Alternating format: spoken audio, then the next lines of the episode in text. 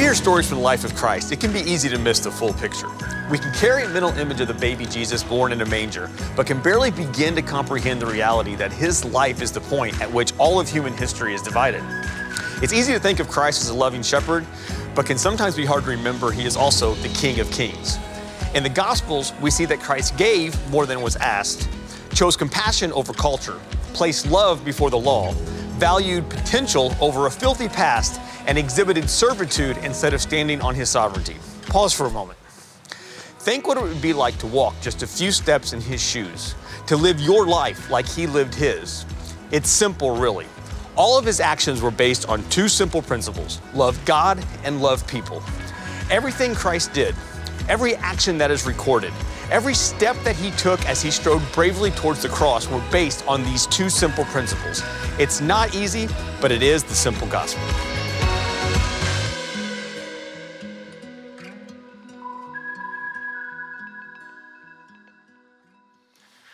Well, I'm so glad to be with you today and uh, excited that you have joined us. I want to give a big shout out to those of you right now tuning in online, and especially those of you right now at our uh, Crossroads West campus. Last night, you may not know this, we launched our third uh, service on our uh, West campus, and it went tremendous. So, from all of us here at Newberg, let's give everybody at West a hand. Now, you uh, may know leading up to Easter for several weeks, we really challenged you to take some extreme ownership uh, in the church and, and, what it really looks like for us to not just attend here, but to belong here. And uh, last weekend, Easter, was a really big weekend for us. As you probably know, we had uh, nine services between both campuses, and God showed up in a huge way uh, because many of you uh, rose to the occasion. We not only had over 421 people sign up to, to give of their time last weekend, but hundreds, if not thousands, of you invited friends and neighbors and coworkers. And so, as a result, together, uh, we welcomed a total of 7,311 people uh, last weekend. Isn't that amazing?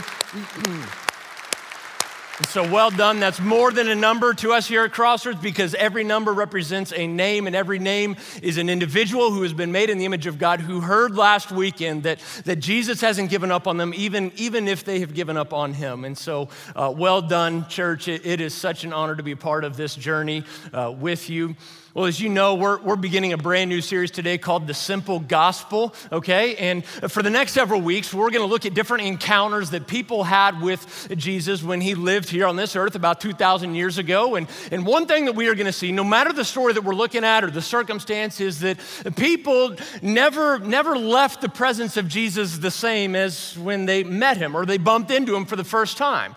Right? Jesus didn't really meet people's expectations. He always had this ability of exceeding expectations. Now, this is important for us today because whether you know it or not, regardless of, of where you might find yourself on the faith spectrum, whether you believe or not, it's only a matter of time until faith, whatever comes to mind when you think of faith, meets where you are at in life and your world comes crashing down. And, and it's only a matter of time until your version of Jesus collides with some real life experience. All right, now Jesus has the ability to walk with us through thick and thin, but the question is, what, what version of Jesus are you following? Okay, and, and whenever we look at the real Jesus found in Scripture, we realize pretty quickly that trusting in Him, it, it, it's simple, but, but it's not necessarily easy. I mean, it, it's clear and simple, but sometimes it's difficult. Sometimes Jesus asks us to do some things that, that just are a little bit polarizing, a little bit offensive or, or invasive. I mean, it's not too difficult for us to, you know, champion the, the Jesus that everybody loves, the Jesus that would perform miracles. But then every now and then, Jesus would get pretty offensive. He would get right in your face and, and he would talk about something really uncomfortable like repenting of, of your sin. Now, I don't know about you, but, but I love going to restaurants where there are buffets. Anybody with me on that? You just love buffets? Okay. All right, like five of us. That means we've got a lot of liars in here.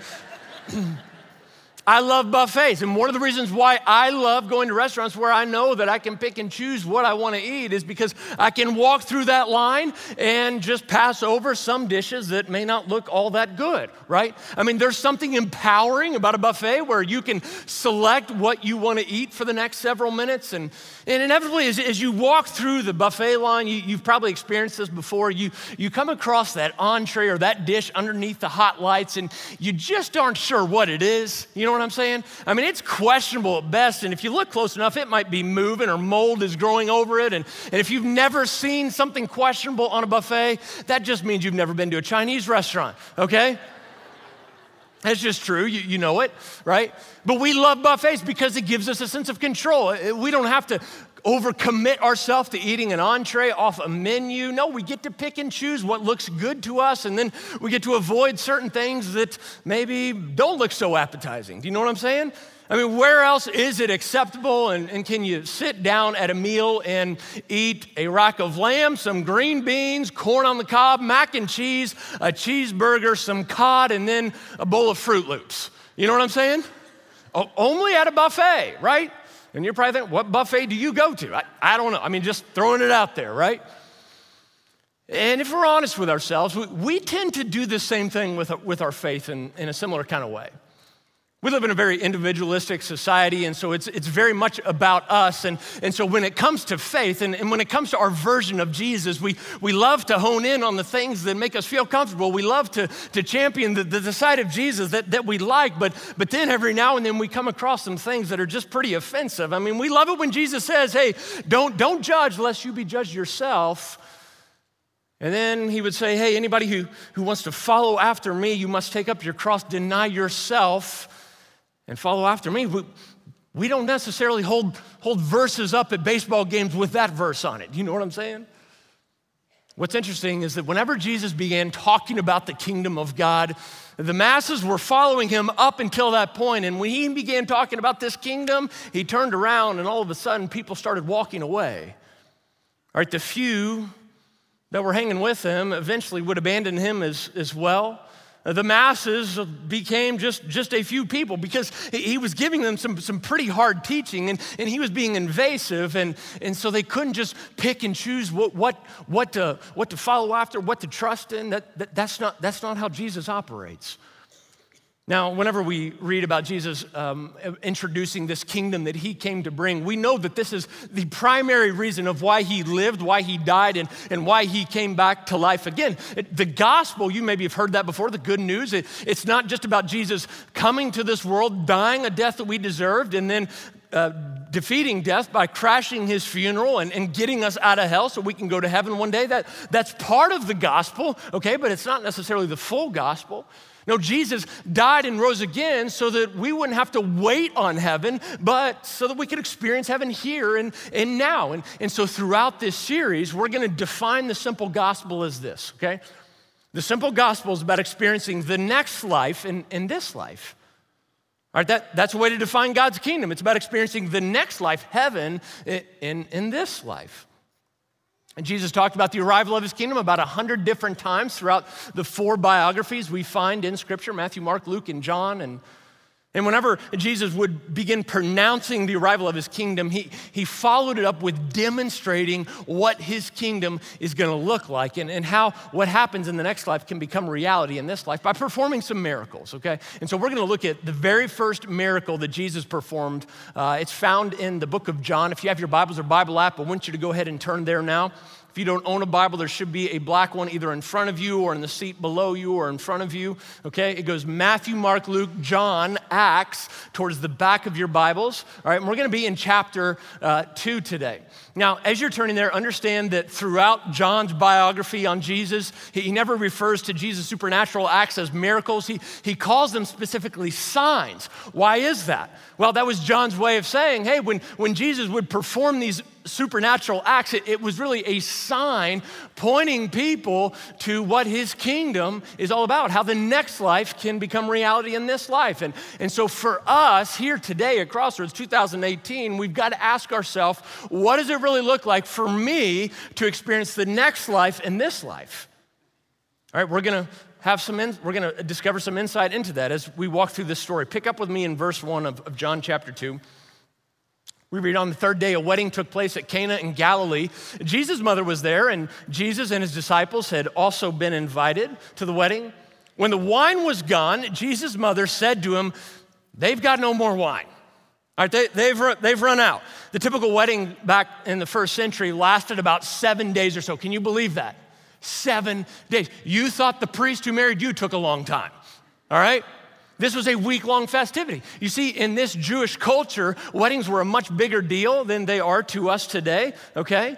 It, it, was an, it was an event that the whole community was a part of. Hospitality in this culture was a huge value. And so, literally, when you threw a wedding or when you hosted an event or dinner or celebration, you were putting your reputation on the line because it was at stake. Like your guest, if they weren't shown proper hospitality, if, they, if you didn't meet their standard, then you were viewed no better than a thief. Can you believe that? And so apparently, the, the family who hosted this wedding that Jesus was at didn't really plan well. That they committed one of the biggest party fails of all time. They ran out of wine. I mean, talk about a buzzkill, literally, right? And his family was on the verge of public humiliation. I mean, disgrace was, was, on their, was on their future horizon. And so Jesus' mom took notice what was at stake in, in this moment. I mean, maybe she sensed that, that people needed a drink because the DJ kept playing the electric slide over and over and over again, right? And it was just obnoxious. Or, or maybe the DJ kept playing a Nickelback song or Tiny Tim. I mean, I don't know, fill in the blank for you, all right? All we know is that Mary sensed that, hey, they're out of wine. Something's got to be done about this. And so check out how Jesus responds in, in verse 4 Woman, why do you involve me? Jesus replied, my, my hour's not come. His mother said to his servants, Do whatever he tells you. Don't you love how Mary just completely disregards what Jesus says and says, Just listen to him, okay? Now, if you're a mom listening right now, how well would you take it if you told one of your kids to do something out in public and he or she responded by saying, Woman, do not involve me? Would that go over very well? Your kids might, well, Jesus told me to.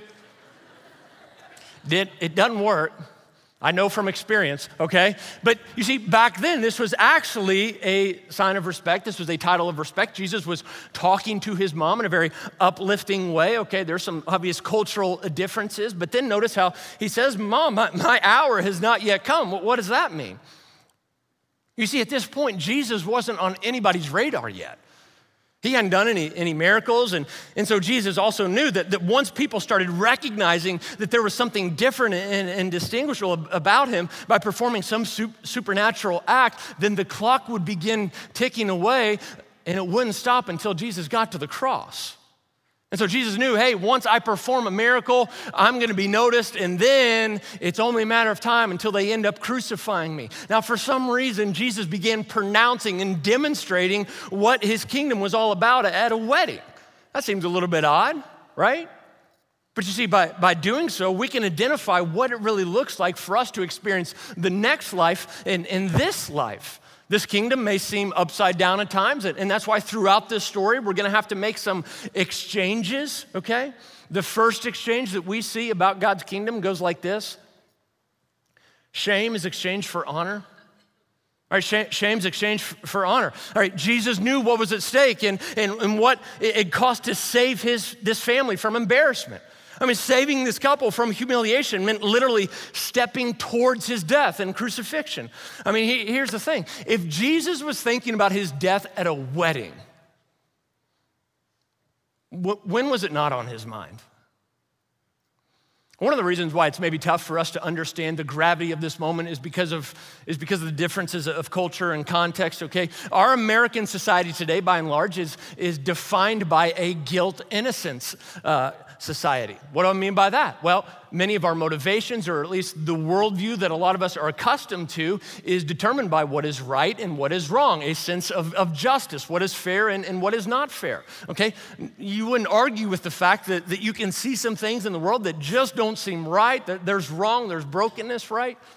It's why we tell our kids at a very young age to behave a certain way. And if they act that way, then they might get punished. And, and even if you look uh, throughout the past year here in America, the reason why this whole Me Too movement has, has emerged in the media is because all of a sudden people are feeling this sense of guilt for what's happened to them maybe in the past, and, and they want to make it right. And, and so we, we pursue justice. Why? Because our worldview, by and large, in our culture is defined by a guilt and innocence. That's how we're run. But back then, it was a little bit different, okay? Back then, the worldview, worldview was shame and, and honor. All right, so everything was about your reputation. Everything that you did was, was to earn respect or uh, to gain status in your community. The worst thing that could possibly happen to you in, in, in, society would be to bring shame, embarrassment, or maybe humiliation to your family name. Okay, you, you just didn't want to do that. And I bet, I bet if, you're, if you're honest with yourself, if you were to maybe take a step back and, and do some examination in your life, that, that you've been maybe carrying around some shame more than you realize. Shame probably controls you and maybe determines why you do what you do or don't do for various reasons that have just gone unnoticed in your life. Uh, maybe there was an instance in your past where, where you felt rejected, you were humiliated, you were made fun of, and, and so it, it, it's why you go out of your way maybe to be noticed, to, to be accepted, to get likes on Instagram, whatever that may be. Why is that? Well, it's, it's because of shame. There's something in your past that maybe either you did or that was done to you, okay, and you want to avoid that at all costs. And so Jesus is saving this family from a potential shame here. And he, he, demonstrated at this wedding that his kingdom is different than every other standard that the world has to offer. Why is that? Well, because culture back then said, hey, let this family, let this family own their mistakes. I mean, they didn't plan well. It was their fault that the wine ran out, and so Jesus let them fall on their sword. But Jesus didn't do that. He didn't give them what they deserved. And, and so that leads us to the second exchange that we're going to see play out in our story. It goes like this Religion is exchanged for access. Religion is exchanged for access. Let's keep going in our story. All right, take a look at what Jesus does after Mary tells him to uh, take care of the wine problem, okay? Verse 5. Nearby stood six stone water jars, the kind used by the Jews for ceremonial washing each holding from 20 to 30 gallons. These things are big, okay? Jesus said to the servants, Fill the jars with water. And so they filled them uh, to the, the brim. Now, right here is a much smaller version of what these jars would have looked like in the first century, okay? They were stone and they were very heavy. And uh, at any kind of public gathering or if you had a dinner party, you provided these stone jars that was filled with water because before you ate, you had to wash your hands, right? And so, as John said, um, these jars were nearby because they were used for ceremonial washing. You see, according to the old law, Jews were required to wash their hands before a particular meal because whatever they were eating, they didn't, they, they couldn't allow it to be defiled. And, and so it, it represented the religion that they were leaning their life on to, to save them. It, it represented the, the, the obedience or maybe the rules that they were building their life upon in hopes that, that, they could, that they could make it to heaven one day or that God would notice them, that they would have his blessings in, in his life.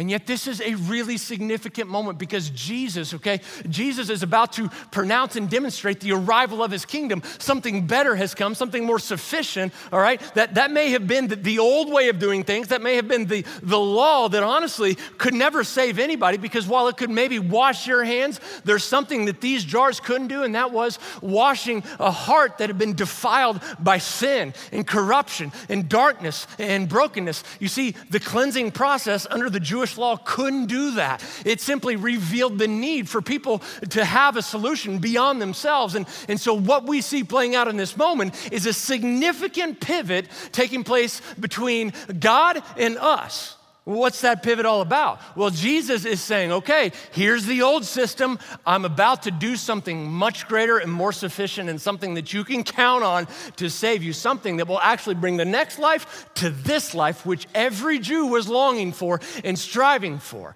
These pots, it represented achievement. These pots, it represented striving. These pots, it represented, it represented rules, it represented standards, it, it represented exhaustion from religion. But Jesus is basically saying, hey, there's a new order, there's a new way of things. And in this kingdom, there's no such thing as earning. In this kingdom, there, there's no such thing as superiority to someone else based upon what you do. The, in this new kingdom I'm about to establish, there's no such thing as God loving you more because you do more for him. Jesus is saying, no, the old order, it's about to be wiped clean, okay? And you see, in this kingdom, here's what's so backwards and upside down is the king of this kingdom has not only established the standard of what's required for us to be in relationship with our creator, but the king is has actually come to earth and met those standards for us. Who does that? You see, Jesus, when he hung upon the cross, when he hung upon the cross, he got what he didn't deserve so that we could live in the reality of something that we, we don't deserve. As a result, we can walk away free. As a result, we can walk away forgiven with knowing that we have unlimited access to, to the Creator God. Ironically, um, one writer in the in the Bible called Matthew tells about a time when Jesus seemed to be okay with breaking some laws. Some religious leaders, pastors of their day, elders of their day were uh, criticizing Jesus because he was in this home of a sinner and, and Jesus wasn't upholding some of the standards of their day. And, and so, knowing all this is taking place, check out what Matthew, a different biography about Jesus, says. The pastor said, Hey, why do your disciples break the tradition of the elders? They don't wash their hands before they eat. In other words, Jesus, they, they aren't living up to the standard that, that has been clearly defined for us. Who, who do you think you are? Right? Now, one interesting detail that John gives us uh, about this wedding is that there were six of these jars at the wedding, okay? Now, hang with me here for just a second because you, you got to catch this, all right? Those six jars, it represented the entire law, as we've said. The number seven throughout the Bible, it represents completion, it represents wholeness and perfection. Okay, the number seven from Genesis to Revelation throughout the Bible represents this wholeness and perfection that God intended for us to experience, and He designed us that we find in this kingdom, okay? It's equated with this kingdom that we are meant to be a part of. And so here's the thing in this moment at the wedding, Jesus is saying, hey, you can't be that seventh jar. It has to be through me. And so let me be that seventh jar. Let me fill you. Let me complete you. Let me give you perfection that you can't deserve, that you don't deserve, and that you can't earn. The problem the problem isn't realizing that we need that seventh jar, salvation, access to our Creator God. We accept it. All right, we nod our heads, yep, I need to lean my life on Him.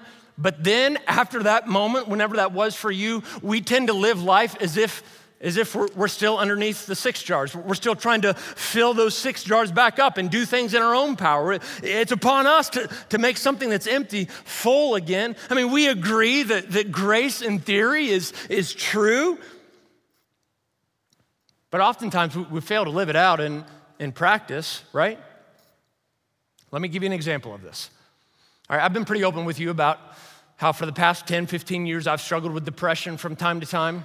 All right, and, and since I've begun talking about this a, a, while ago, it's amazing to me how many of you have just come out of the word work and, and said, you know what, I, I struggle with depression too. I, I can't believe that, you know, if the pastor's right, that means I'm free to admit my struggles. And, you know, uh, it, it, and what has been so sad to me is, is, to, hear, is to hear things from, from many of you that, that go like this. You know, I just didn't think the church was a safe place to talk about that. I've been so ashamed. I've never told anybody about this before. And so I just want you to know if you ever come and talk to me about depression, I'm going to tell you the same thing. All right? If it weren't for prayer, pills, and people, I don't know where I'd be. All right? I mean, that, that's, just, that's just true. You don't want to see me when I'm not on my meds, okay? But, but let, me, let me tell you something. Within the past month, I've had several conversations with, with a few of you that, that have gone like this. One guy I talked to, he, he was ashamed to admit that, that he was seeing a counselor. I talked to somebody else recently that, that talked about I, am ashamed to take medication because I think leaning on medication might, might be sinful and, and it might mean that, that I'm relying upon something else other than, than Jesus uh, to find healing here. It might mean that I have some unconfessed sin in my life. And you know what? That is nothing but legalism. That is nothing but a lie from the pit of hell because let me tell you something, okay? If you have a sore throat, you're gonna take medication. If you have cancer, you're gonna go through chemotherapy. And so if you have some imbalance in your mind, if you struggle with anxiety or depression, why would you not take medication? Why be ashamed of that? God has used men and women in the medical field within the past several centuries to get us to this point where medicine can actually help bring the next life to this life here and now. And so it's time for many of you to take off the mask and realize it's okay to not be okay. The point of the church is for this to be a hospital where we can find wellness and healing and wholeness only through Jesus Christ, okay?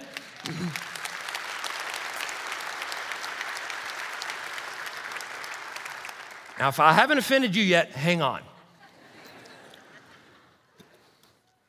You think I'm kidding? the wine that Jesus made had alcohol in it.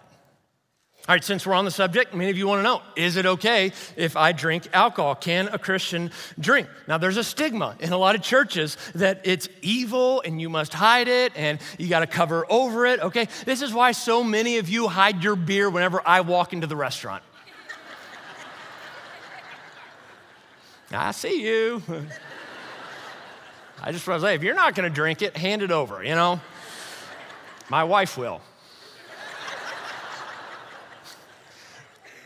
Where was I? I meds. Um, Okay, alcohol, believe it or not, was not condemned in the church until 1826. So, for 1800 years, over 1800 years, alcohol was viewed as a, as a gift from God. Therefore, many of us today, we confuse use of alcohol with abuse of alcohol, right? Abusing alcohol simply exposes our, our, brokenness and ability to distort a gift that, that God has given us. Drunkenness, it, it, reveals our innate desire for something greater than this life. It reveals our tendency to want to avoid the pain and evil and the reality uh, of this life. It's why G.K. Chesterton said it like this Every man that knocks on the door of a brothel is really searching for God. And so the Bible lays out a few boundaries when it comes to drinking, okay? Don't get drunk. And if you want to know, what does that look like? If you posted a picture that you don't remember posting and you're standing on a table singing Garth Brooks, I don't know where that came from, okay, but that just might define drunk, okay? Don't drink if you're with somebody who struggles with, with an alcohol addiction. That would be causing them to stumble. Thirdly, don't look down on another believer, okay, who has a different conviction than you. To drink or not to drink, honestly, is your choice. There's freedom there according to what the Bible says. And so if you're trying to decide, should I drink or should I not? Here's what I encourage you to do pray about it, read some passages of scripture that talk about it, make your decision. And whatever decision you go with, enjoy that decision. Don't feel guilt over it. Move on because there are far more important things to worry about in this life than that. All right? That, that's, what, that's what the Bible would say. There, there's freedom there. And ironically, I can't think of another story in Scripture that challenges our inner tendency towards legalism than this one. And so let's pick back up in, in verse 8. And you guys think this is water. Kidding. then he told them, now, I don't know where they Now draw some out and uh, take it to the master of the banquet. They did so, and the master of the banquet tasted the water that had been turned into wine.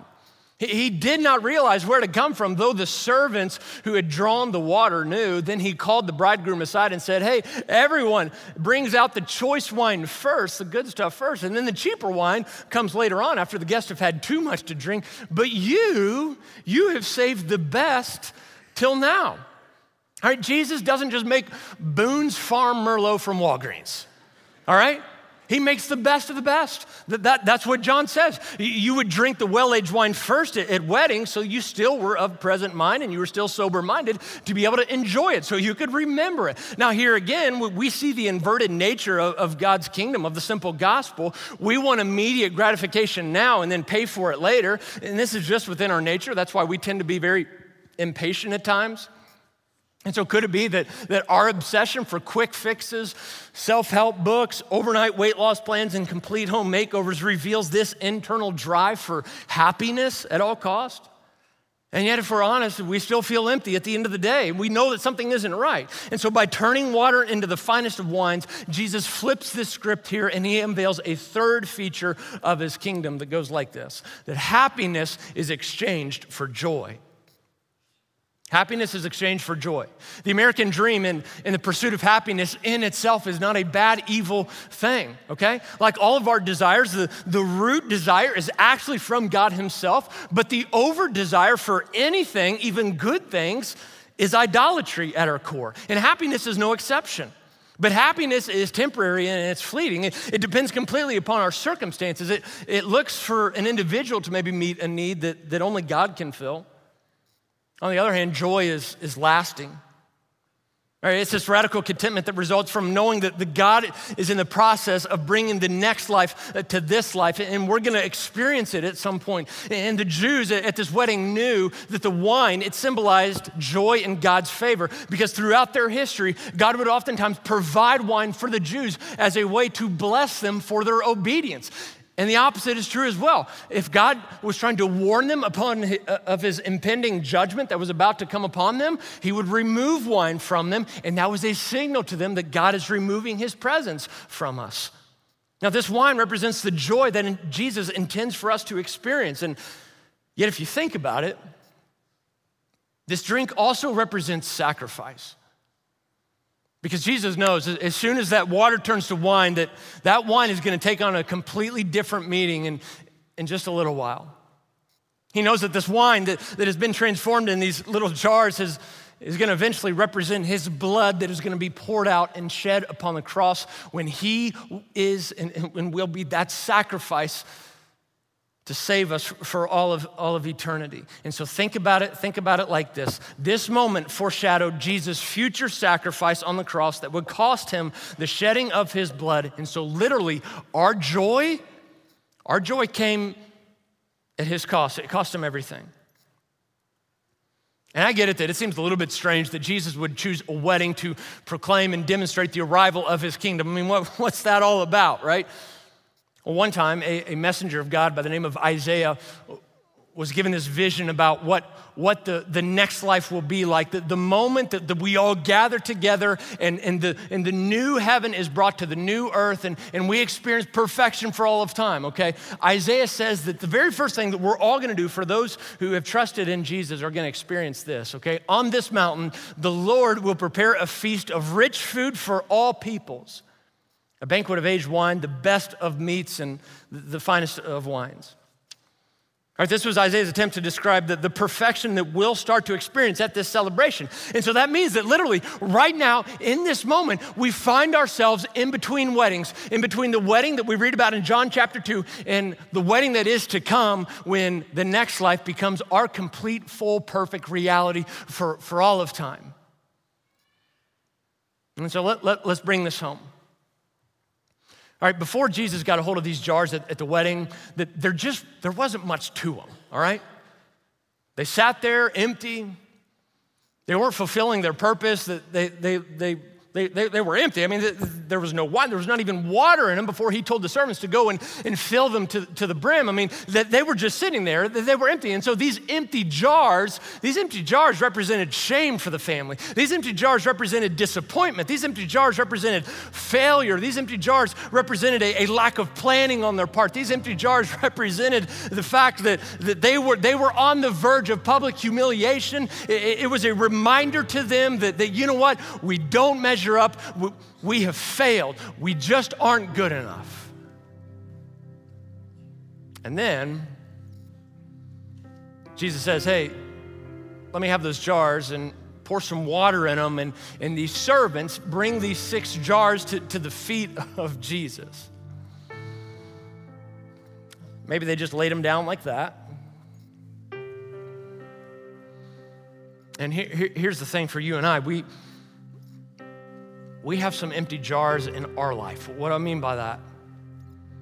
We see empty jars represent maybe a part of your life where God's kingdom has yet has yet to reign. It's it's a part of your life that you're maybe still hanging on to. Okay, it's a part of your life where you haven't you haven't really experienced God's best. You haven't really experienced His fullness. Okay, You haven't, you haven't surrendered maybe that part of your life. Maybe it's your, your marriage, maybe it's your finances, maybe, maybe it's your emotions, maybe it's, it's how you deal with anger, maybe you're lacking forgiveness towards someone. And do you know, do you know the one thing that will keep us from experiencing the next life in this life? Hanging on to these jars. Pride. Pride says, No, I, I got it. Pride says, no, it, it wasn't my fault. Pride says, I, I, I, don't need to accept responsibility for that. Pride points fingers. Pride blames. Pride says, no, I, I let, let, me just have one more try. I promise that won't happen again.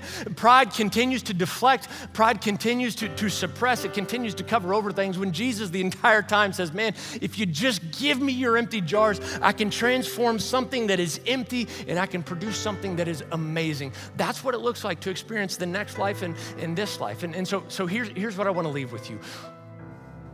What part of your life right now lacks wholeness? When you think of an empty jar, what, what comes to mind?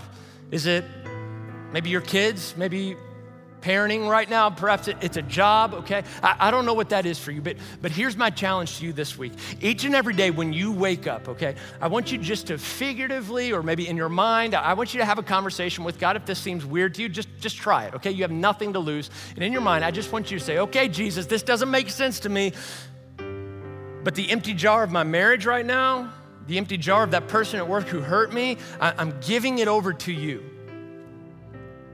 every single day. And, and, and let's see together if the empty jars collectively as a church, Jesus can make some wine that's just out of this world because you know what?